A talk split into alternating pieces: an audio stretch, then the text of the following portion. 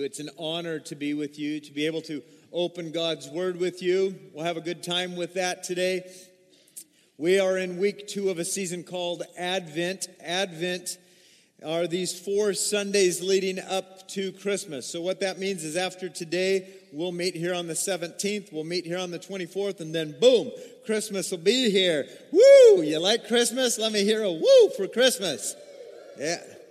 I was kind of like, well, he made me say woo. I mean, do you have a woo in your heart for Christmas? All right. We need like the K through fifth graders to come in and show us how to have a woo for Christmas. But here's, uh, I hope that you're getting ready for that. I asked this first service, I said, Are you ready for Christmas? And somebody back there said, No. I'm like, I don't know if he's not ready because he hasn't bought all his presents or if his heart's not there yet. So hopefully our heart's getting there as we get ready for Christmas. One of the words we use with Christmas, you see this on the screen, Advent. We need to discuss this word because I think we even had it in one of our songs. If you're taking notes, write this down. Advent means coming.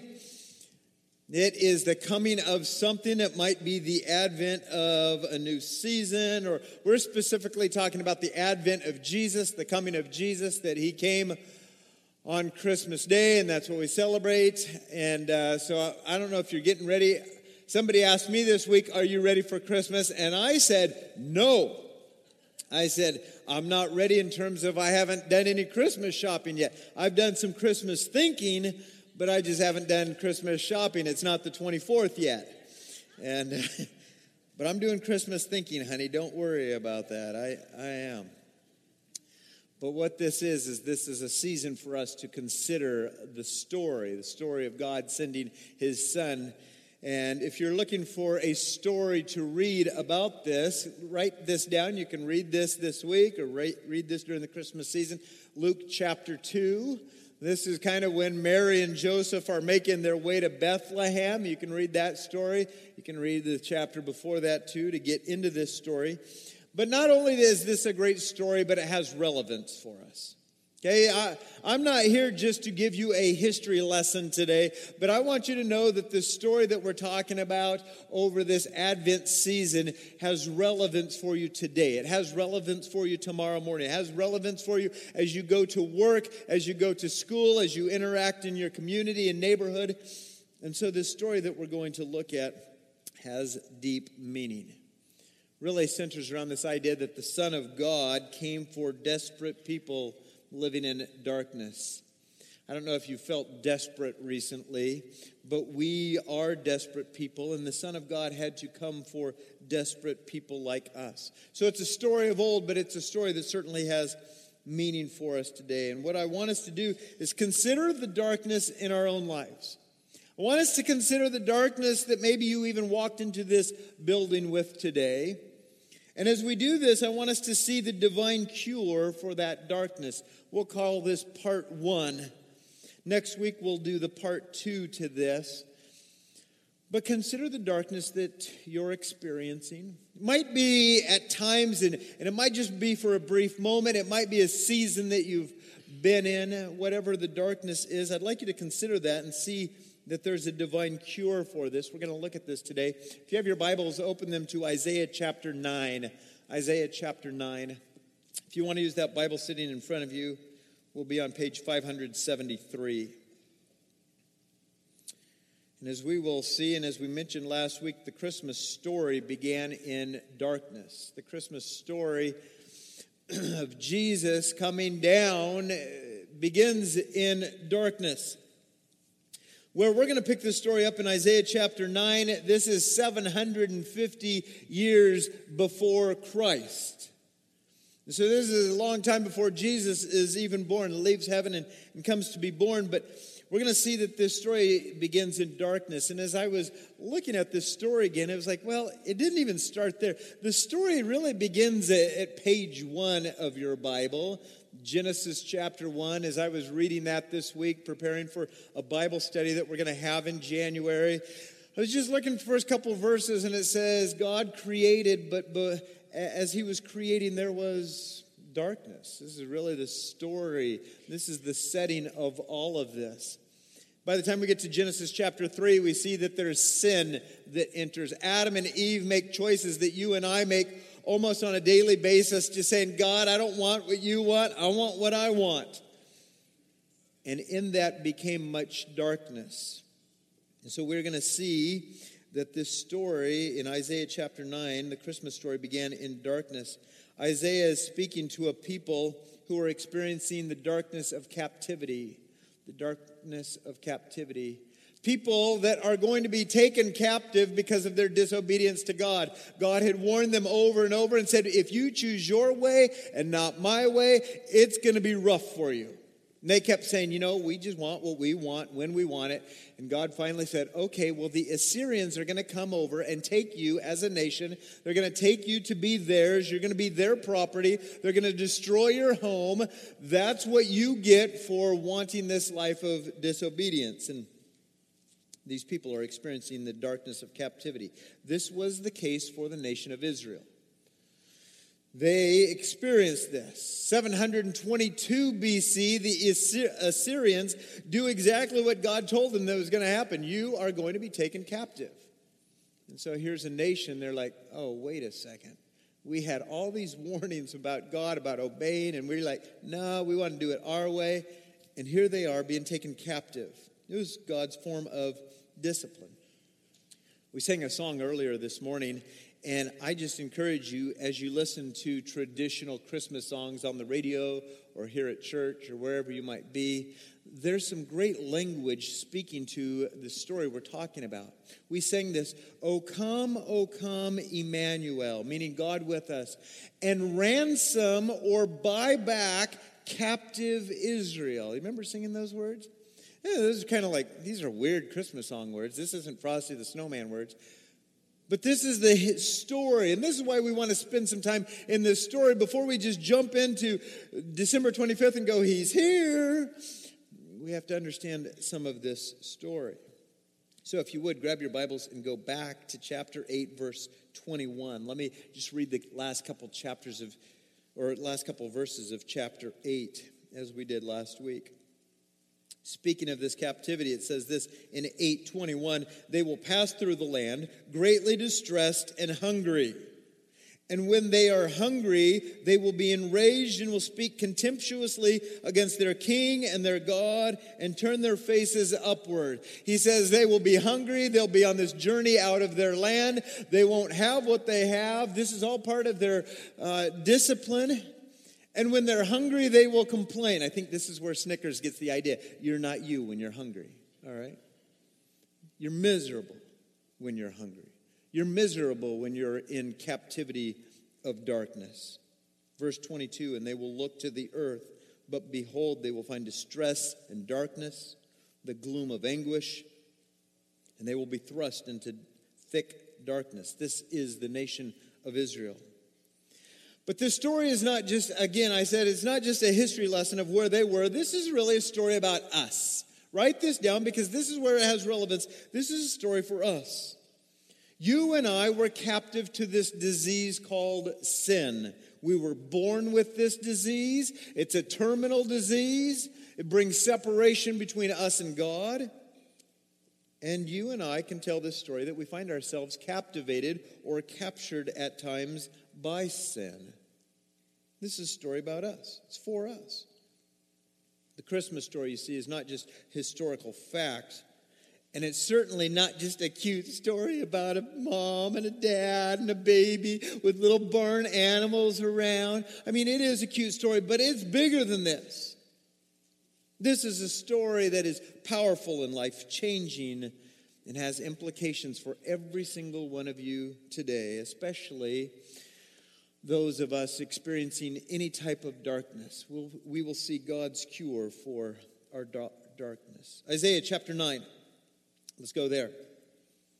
Starts this way, but, or as we noticed last week, but, like, but with a little bit of hope in there, right? I mean, there's something good coming up. Some of you came up to me last week and said, well, in my Bible, it didn't say but, it says nevertheless. I'm like, okay, then say it this way. Nevertheless, I mean, hope is coming. Something is changing in chapter 9 from darkness and distress and gloom of anguish to but or nevertheless. I just like saying but, all right? Part of the reason is when I was a kid, I never got to say that. I always had to say bottom, all right? I'm reading the Bible bottom. There will be no gloom. just the way I was raised. We couldn't say that word. But anyway, I like saying that word now. Anyway, but but there's this great plan that God has in store for his people. there's this divine cure that's coming about in chapter 9. So, but there will be no gloom for her who was in anguish. Like, ooh, something good's happening here. In the former time, he brought into contempt the land of Zebulun and the land of Naphtali. This, this is the upper region. This is Israel that's going to be taken captive. But in the latter time, he has made glorious the way of the sea, the land beyond the Jordan, Galilee of the nations. The people who walked in darkness have seen a great light.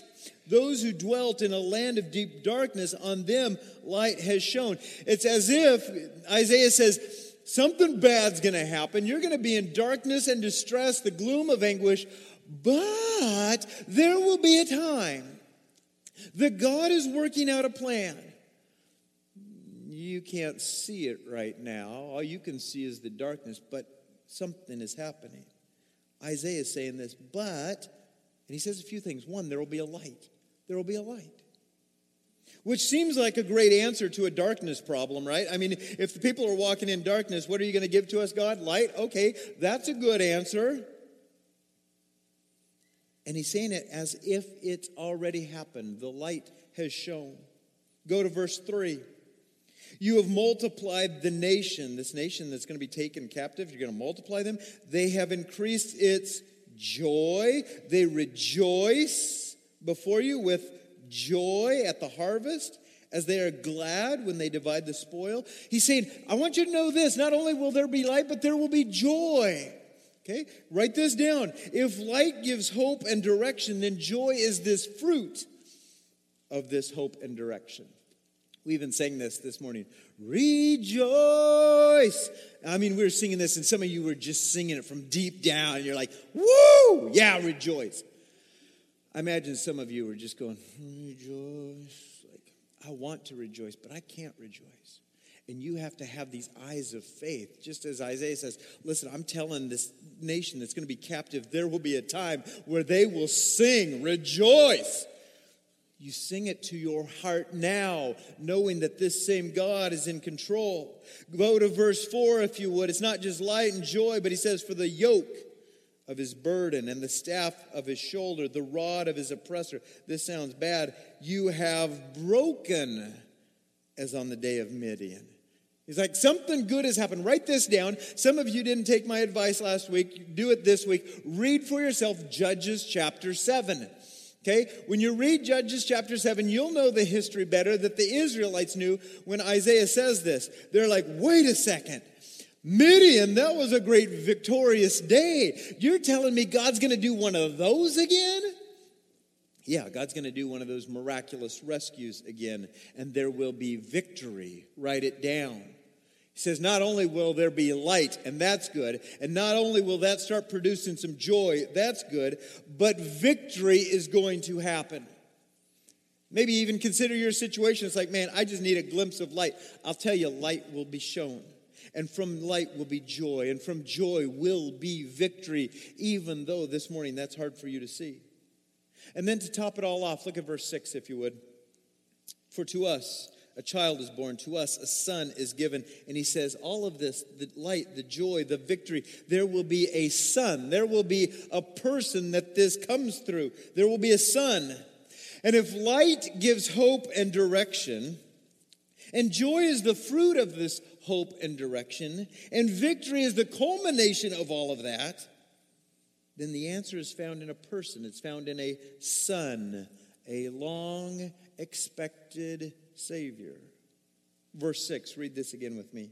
For to us a child is born, to us a son is given, and the government shall be upon his shoulder, and his name shall be called Wonderful Counselor, Mighty God, Everlasting Father Prince of Peace. Let's just stop there.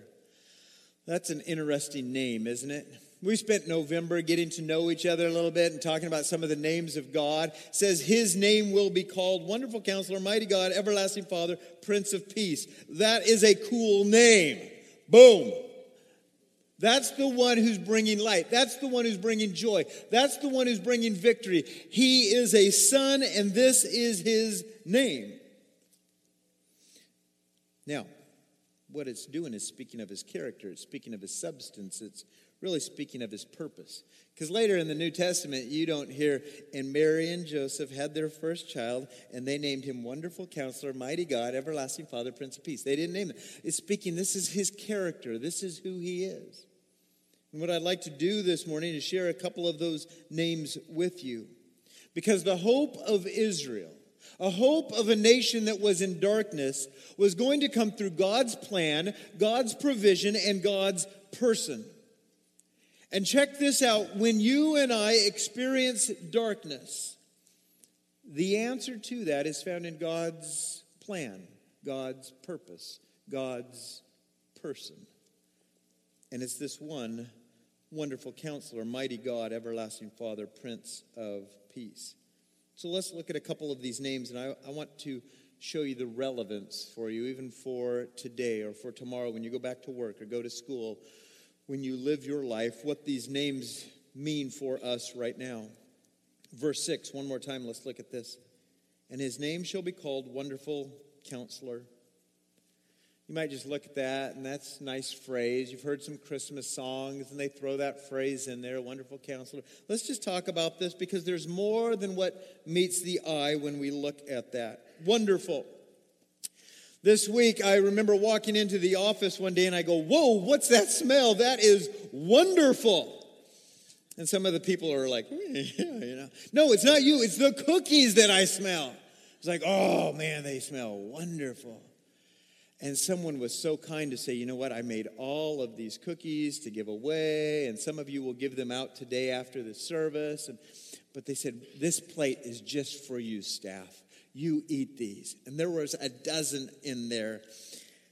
And I think it verges on gluttony, but I ate five of them, all right?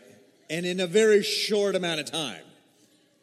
Because the smell of them was so wonderful. And then when I tasted them, I went, woo these cookies are wonderful. And then I'm reading this and I'm like, wait a second. Jesus is called wonderful, and I just called a cookie wonderful. This just doesn't fly. This isn't right. So I had to look at this word a little bit. This word certainly means more than a tasteful cookie. Uh, first time this word's mentioned is found in Exodus chapter 15. The Israelites have been rescued from Egypt. Let's look at this. They break into a song because they have been rescued, and they sing this Who is like you, O Lord, Yahweh, among the gods, among the gods of Egypt? Who's like you? Who is like you, majestic in holiness, awesome and glorious in deeds, doing wonders? And it means more than making cookies for the people out here.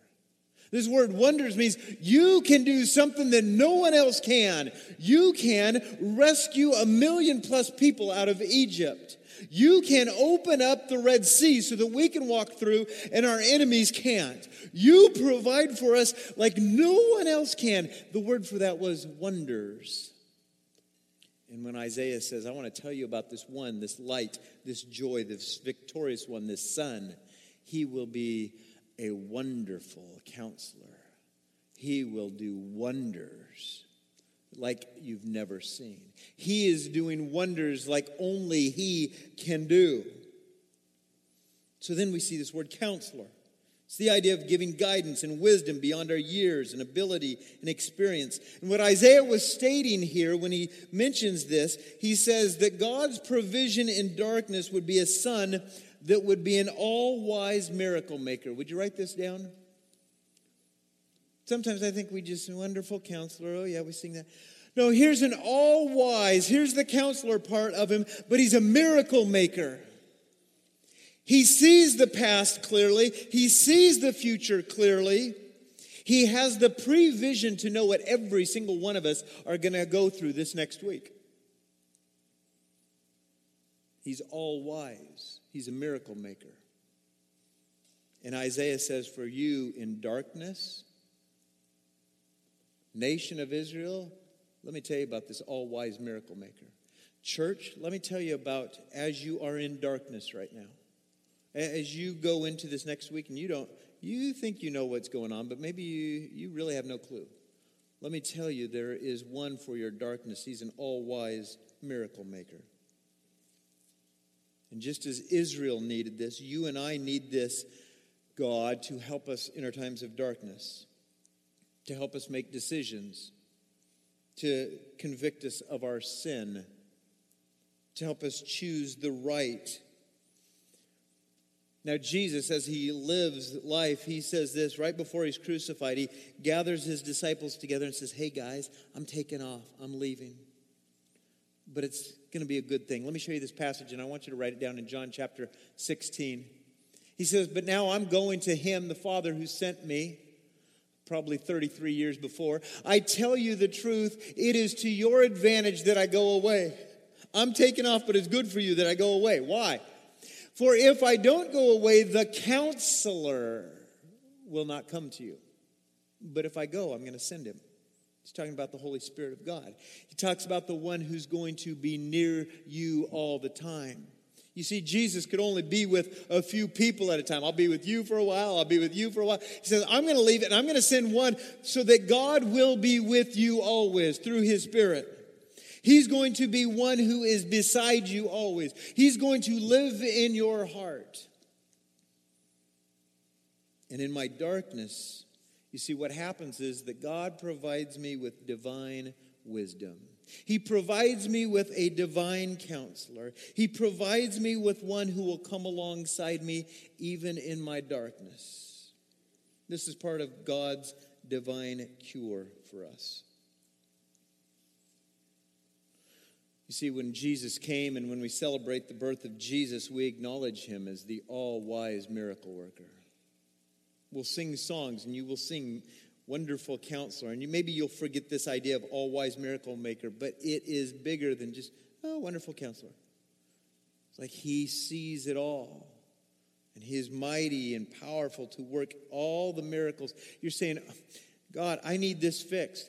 That's not too big for him to do. He's the all wise miracle maker. You see, for the people of Israel, when they tried to rule and reign their own life, they struggled.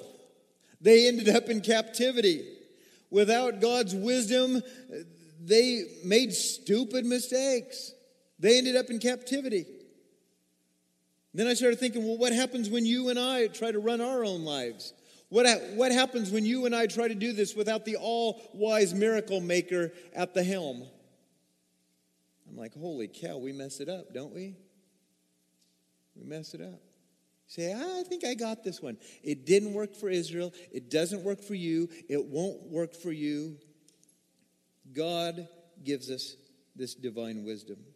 So let me ask you, where do you look for wisdom? You got a problem, where do you go? I was going to say, who are you going to call? But you'd probably say, Ghostbusters. No. Where do you look for wisdom? Some of you are from a generation and you uh, look to uh, Dear Abby, right? Raise your hand if you read the Dear Abby things. Okay, come on. Okay, so some of you did that. Okay, some of you kids, let me explain a little bit about Dear Abby. So people would have problems and they would want wisdom, and so they would write into the newspaper. I'm going to have to now explain what a newspaper is for you kids. Every day the news would come in a form of a big piece of paper. It's crazy. Now it's just on your phones. But anyway, people would write in and say, Dear Abby, I need some wisdom. I need some help. And she gave some quick help. They were to the point answers. And I found some of those this week. I thought I'd share a couple of those with you. Dear, uh, someone says, uh oh, they read Dear Abby before. Yeah. Dear Abby, is it possible for a man to be in love with two women at the same time? Jay. She says, Dear Jay, yes, and also hazardous. She gave wisdom to the point. Here's another one Dear Abby, our son married a girl when he was in the service. They were married in February. She had an eight and a half pound baby girl in August. She said the baby was premature. Can an eight and a half pound baby be this premature? wanting to know. Dear wanting to know. The baby was on time, the wedding was late. Forget it. she gave good, quick advice, I guess. But where, where do you look? Where do you look for wisdom? You need to make some tough decisions. Where do you go? Bible shows us and tells us that we actually have each other. Because we have the Spirit of God, we have the mind of Christ, and we can give each other good wisdom. But not only that, that God gives us wisdom. That if any of you lacks wisdom, you should ask God who gives generously to all. He says, I just love to pour this out. This is part of my divine cure for your darkness. You're walking around in darkness. Part of this was to send the wonderful counselor. Part of this is to send the Spirit of God in you. And I want to give you wisdom. Ask me. Stop asking dear Abby. She's dead. Ask me. And when darkness clouds our decisions, the all wise miracle maker was part of God's cure for our darkness. Repeat after me, if you would. I need the wisdom of God. Okay, now this time we're going to say it like we really mean it. I need the wisdom of God. Make that your daily prayer. In fact, make that your moment by moment prayer. I'm not sure what to do. I need the wisdom of God. I was given a gift a couple months ago because they know that sometimes I have to make some hard decisions. What do I do? What do I do? And so I got a gift, and it was two cubes. On one of the cubes, it had all the names of the staff members here at the church. On the other cube, it had different things that they could do. And when I was tired of making decisions or didn't know what to do for a decision, I was supposed to grab these cubes and it would say, Bethany, go make me coffee, or Cyrus, preach for me, or Dylan, you know, go do something, or, you know, whatever. I think the idea was Scott, in times of wisdom, you should roll these dice. And I'm like, well, I've done that a couple times. But isn't it like us to when we, in our darkness, when we, I'm not sure what to do, we rely on our own wisdom, we rely on our own experiences. And yet, God said, part of my divine cure for people in darkness was to give them wisdom. And I want to continue to give them wisdom. And may this be our daily prayer. I need the wisdom of God. Repeat this after me I need the all wise miracle maker. I need the all wise miracle maker. This is what you need. Say this to yourself throughout the week. This is what I need. This was Jesus. This is one of the reasons he came in our darkness. Go to verse 6 again. It says this His name shall be called Wonderful Counselor, Mighty God. Let's look at those two words, Mighty God. I think some of these get overlooked. Mighty, yeah, you know, I've heard of mighty, mighty mouse, whatever. God, of course, you know, I mean, that's God but that God would bring Israel out of darkness with not just a wise ruler, but with power, with, with a mighty warrior. The word mighty is this idea that there is this matchless power, unmatchless power of God. No one can match him. He has power that no one else has. That's that word mighty. Dynamic power. The word mighty, it's interesting, is used to describe Goliath. Remember the story of David and Goliath? Here's this like 10 foot giant. No one's ever beat him. The word, same word, it says the champion Goliath or the mighty one Goliath. Yeah, he was pretty mighty in terms of human standards. David takes him down with the power of God. But this God that we have to help us in our darkness, what Israel needed, what you and I needed is the power of God, the powerful God on our side to strengthen us in a battle for our hearts and minds. How many of you this week have been in a battle? Battle for your heart, battle for your mind, battle for your emotions. And in those dark moments, God says, I am sending one who will be mighty God himself. This cute little baby that we will celebrate his birth, he was mighty God. He was powerful God, one that could do anything. When we celebrate Jesus coming down and celebrate the birth of Jesus, we acknowledge him as the dynamic, undisputed champion. Write this down the dynamic, undisputed champion. Here's this Jesus dynamic, all powerful, undisputed champion. No one greater. This is our Savior. This is the one who provides us power to say no to ungodliness. We don't just have a little bit of help to say no to ungodliness. We have the dynamic, undisputed champion to help us say no to ungodliness. We have the uh, dynamic, undisputed champion to help us keep the faith and finish the race and fight the good fight. When you don't feel like showing forgiveness, you have the dynamic, undisputed champion saying, I'm going to empower you to forgive. I'm going to empower you to show compassion. Some of us just did not want to show compassion this last weekend. All right? But there is one who gives dynamic, undisputed, champion like power to show compassion, to show mercy, to show love. This is what you need, right? You, you don't have it on your own.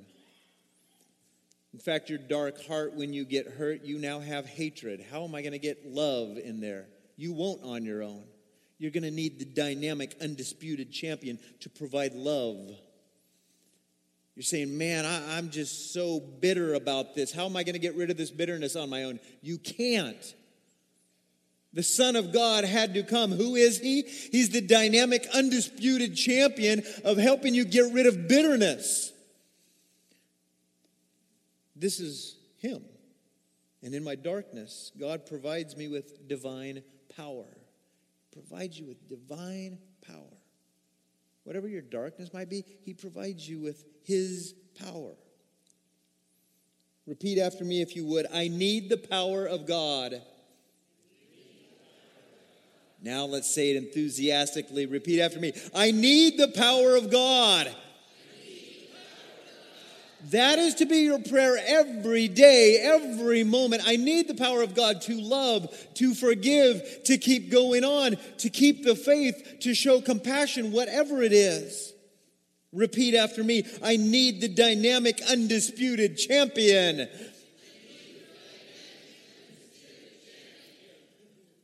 preach that to your heart over and over and over. So let me ask you a question. Because this was Jesus, this is why he came. But let me ask this question In what ways this morning do I need Jesus to come and heal me? In what way this morning do you need Jesus to come and give you wisdom on how to respond, how to live? In what ways do you need Jesus to come and bring healing to you and give you power to move on? In what ways? Write that down. Consider that.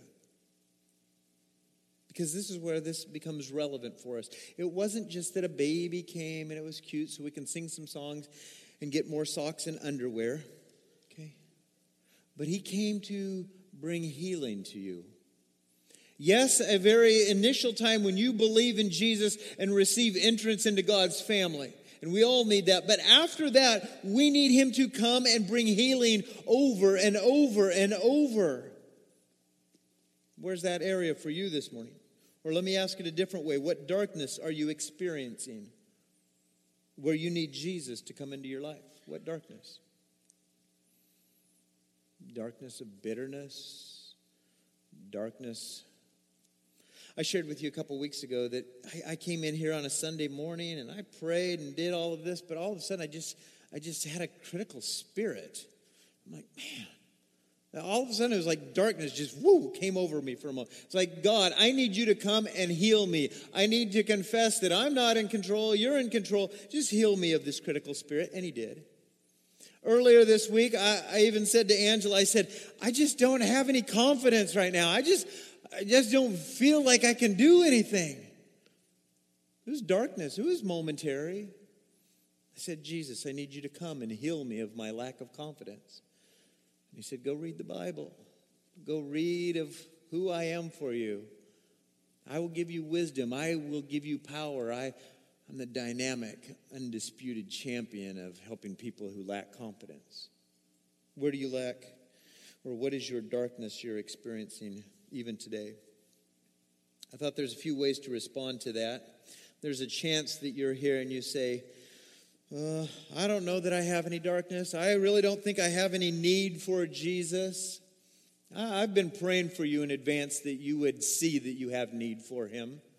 I have been praying that you would see that there's some darkness that you say, I can't do this by myself. I'm going to need this wonderful counselor, this mighty God.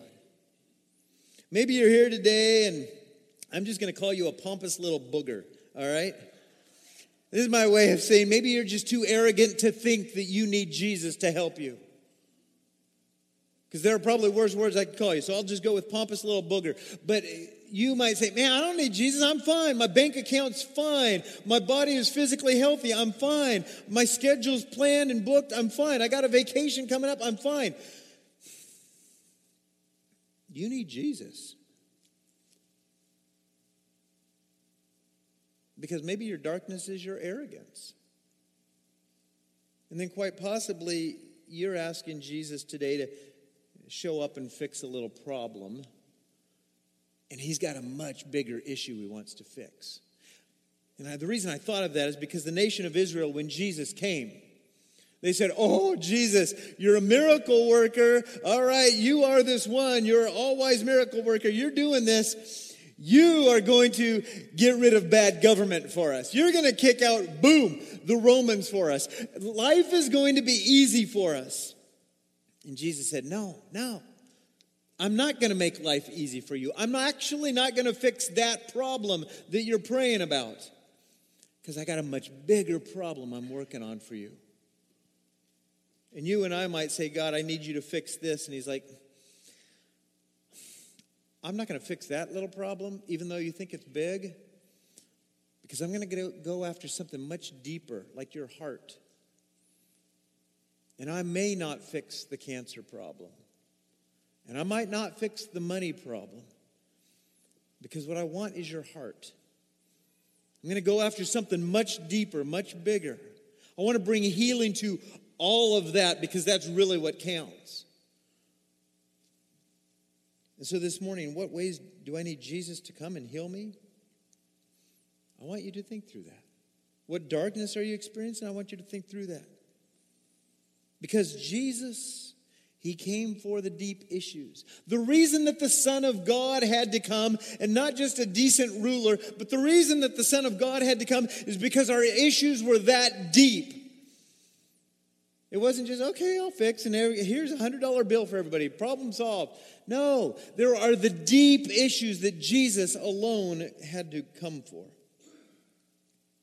There's a reason why God had to send the all wise miracle maker. There's a reason that God had to send the dynamic, undisputed champion. Jesus came into our darkness and he comes into our dark situations. And catch this, he desires still to come into the, the dark recesses of your heart to bring healing. He says, I know I came 2,000 years ago, but I want to come even today into the dark recesses of your heart. And I want to bring healing to that. You and I, I know this, have areas of darkness. And Jesus wants to heal that. Know this, He's the all wise miracle maker. He can do things that you call impossible. He goes, I got that. You and I go through seasons of darkness. Maybe you're in that right now. Jesus wants to bring healing and victory. He's the dynamic, undisputed champion. He says, I want to bring victory. I want to bring victory. And the same Jesus, the Son of God who came 2,000 years ago, he comes again as the divine cure for our darkness, for our distress, for the gloom of anguish. I want to finish by asking this question Jesus came for you, and I want you to know this. Will you come to him? This is really our response today. Jesus came for me. Will I come to him? Don't try to fix your problem on your own. Come to him. Come to the all wise miracle maker. Come to the dynamic, undisputed champion. And as we sing songs about, yes, he came, brothers and sisters, may we be people who come to him saying, Jesus, I need your wisdom. Jesus, I need your power. I'm going to ask you just to reflect with me before I close in prayer. For some of you, that's bowing your heads and closing your eyes. For some of you, maybe that's writing a few thoughts. But let's reflect for a moment.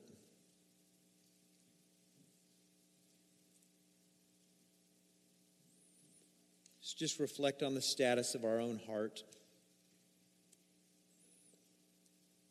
Where it is dark, where it's gloomy, where you feel no hope.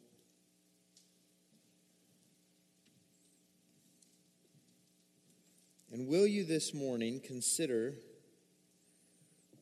that God, in His plan, in His provision for you, sent Jesus, the wonderful counselor? He's an all wise miracle maker. Some of you know that miracle because he changed a dead heart and gave you a new heart. Some of you experienced this because you did not know God and now you know Him. He's already done that miracle in your life. Will you trust Him for this next one? Will you trust in His wisdom that you don't know it all, but He does? Will you trust that His way is best, not yours? Will you trust in the mighty God? Will you trust in the all powerful one? Dynamic in power, undisputed champion compared to anyone or anything else. Will you trust him? Will you call out to him this week? God, I need your wisdom. God, I need your power. Heavenly Father, I, I thank you for this story story of sending your son the beauty of a, a baby. But I, I thank you that you saw us in our darkness. And you that was the only way to rescue us, the very Son of God. You have rescued many of us. We, we have believed in your Son. God, I, I pray that those who have not received that rescue today would even say, I need Jesus first even today. God, give them eyes to see their need, give them faith to believe. And then help us to continue to come to you. God, I confess that I go to my own wisdom. I try to do things in my own power, and it fails every time. So, God, help us to come to you for wisdom. Help us to come to you for power. Would you show us more of yourself in the next couple weeks as we get ready for the birth of your son? So we thank you for coming once. We thank you that you will come again, and we thank you that you are continually coming to us as we come to you. We love you and we commit this time to you in Jesus' name.